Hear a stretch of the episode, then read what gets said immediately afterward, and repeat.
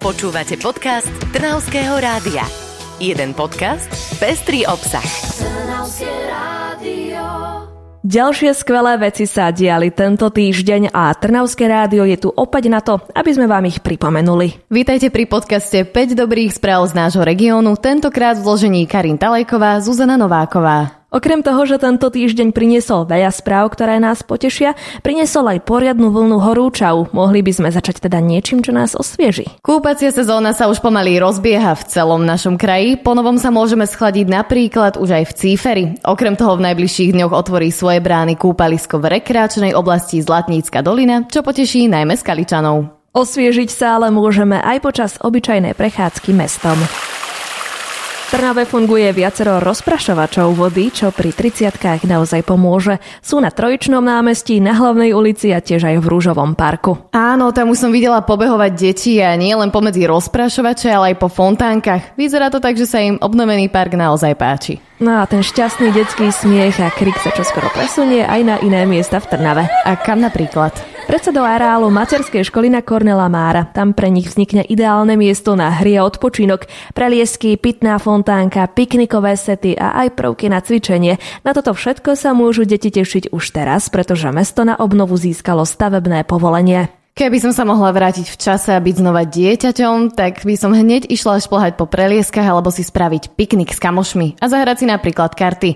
Také miesto by som chcela aj na svojej základke. Páči sa mi to už teraz. A určite sa to bude páčiť aj deťom, ktoré tam chodia. O tom nepochybujem. Krajskému mestu sa ale darí aj v iných projektoch. Keď už svieti to slniečko, tak sa to rozhodli využiť nielen na spríjemnenie času deťom, ale využili ho aj efektívne. Fotovoltické panely pomáhajú pri výrobe elektrickej energie viacerým základom školám a už sa ukázali aj prvé výsledky. Školy sú z veľkej časti energeticky sebestačné a dve z nich dokonca dokázali vyrobiť nadbytok energie. Nechcú mi nejakú podarovať, vieš, akože doba je ťažká.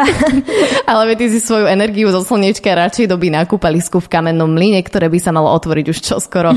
Alebo v zime si môžeš oddychnúť napríklad na klzisku, pretože tej energii zo škôl, ktorá zostala, už našli využitie. Putovala naspäť do distribučnej siete a vďaka tomu ušetril na elektrine zimný štadión. Možno to zimný štadión potreboval aj viac ako ja, ale predsa len by si mi aspoň ty mohla niečím dobiť baterky. Tak ja ti dám taký menší tip. Minulý víkend som si bola oddychnúť na podujatí Špačínsky kotlík. Vieš, dobré jedlo, hudba, aj príjemná spoločnosť, to ťa určite naladí na lepšiu nôtu. Joj, taký dobrý guláš by som si ale dala. No, nezúfaj, niečo podobné sa aj dnes chystá v Šelpiciach, takže môžeš vyraziť. Už zapaľujú pod kotlíkmi, takže do večera sa stíhaš aj dobre najesť. Teraz neviem, či pôjdem k vode alebo radšej ochutnávať guláše, oboje znie veľmi dobre a lahodne.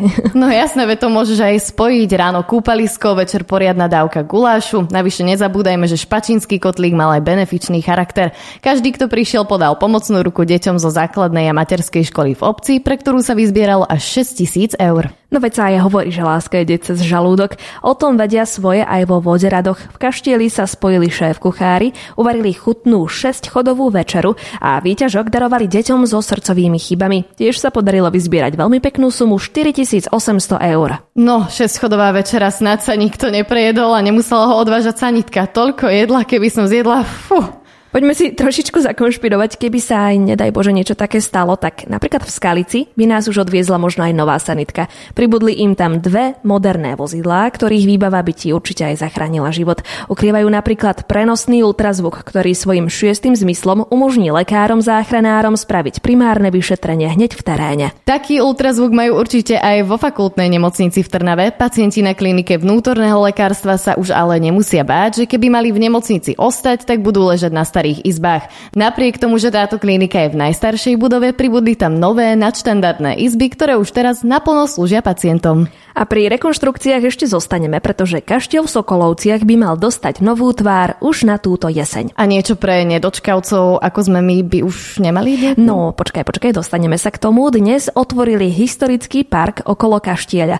Na jeho vyčistení pracovali dobrovoľníci od začiatku tohto roka. Pribudli lavičky, vyčistili jazierko a čisteniu sa nevyhli ani chodníky. O tom, čo obec ešte plánuje v parku vybudovať, nám povedal starosta Marian Dóci. Samozrejme, že tam sa to bude skrášľovať, lebo tam už pripravujeme ten nový projekt, kde by mali byť úplne nové chodníky, dreviny sa budú vysádzať nové, altánok, ktorý tam je ako jestujúci, tam sa spraví nové prestrešenie, budú tam detské prvky ako na detské ihrisko. Už sa teším, ako sa tam pôjdem poprechádzať a nasať trošku tú atmosféru. Ale to nie je zďaleka posledná pamiatka v našom kraji, ktorú môžeme navštíviť. Však, Karin? No to teda nie, pretože taký žrebčín v Kopčanoch síce už má svoju novú tvár dlhšie, ale napriek tomu žne úspechy stále a neustále. V ankete v rámci výstavy Má vlast cestami promien získala obec za obnovu žrebčína ocenenie odbornej poroty a tiež druhé miesto v internetovom hlasovaní. Podľa Eriky Okánikovej sme Kopčany v ankete nevideli posledný krát. Prihlásime určite ďalšiu výnimočnú unikátnu stavbu, ktorú v Kopčanoch máme, a to je hospodársky objekt Kačenáreň s jej prilahlým rybníkom, ktorého rekonštrukcia sa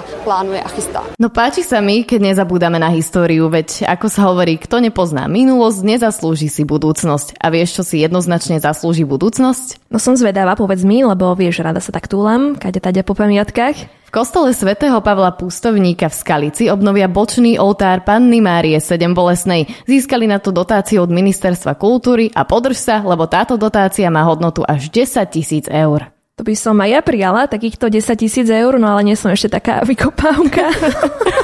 Ale tým určite nechceme znevažovať tento krásny oltár, pretože za toľkoto peňazí bude ten oltár určite krásny. Ale veď krásny je aj teraz, len ho trošku vylepšia a bude ešte krajší. V prvej etape sa môžeme tešiť na obnovenú sochárskú výzdobu, a to konkrétne sochu Piety, sochu svätého Augustína a sochu svätého Ambróza. Reštauruje sa nielen na Záhorí, ale aj na juhu nášho kraja, konkrétne Žitno ostrovské múzeum v Dunajskej Strede obnovilo vzácnu pamiatku luster zo žltého kaštieľa. Súčasťou muzejnej zbierky sa stal ešte v 60. rokoch, takže máme naozaj na čo pozerať po celom našom kraji.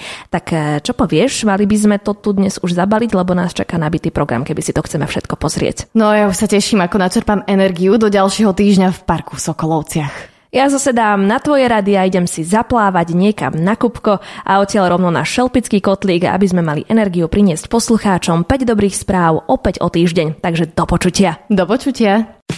Počúvali ste podcast Trnavského rádia. www.trnavskeradio.sk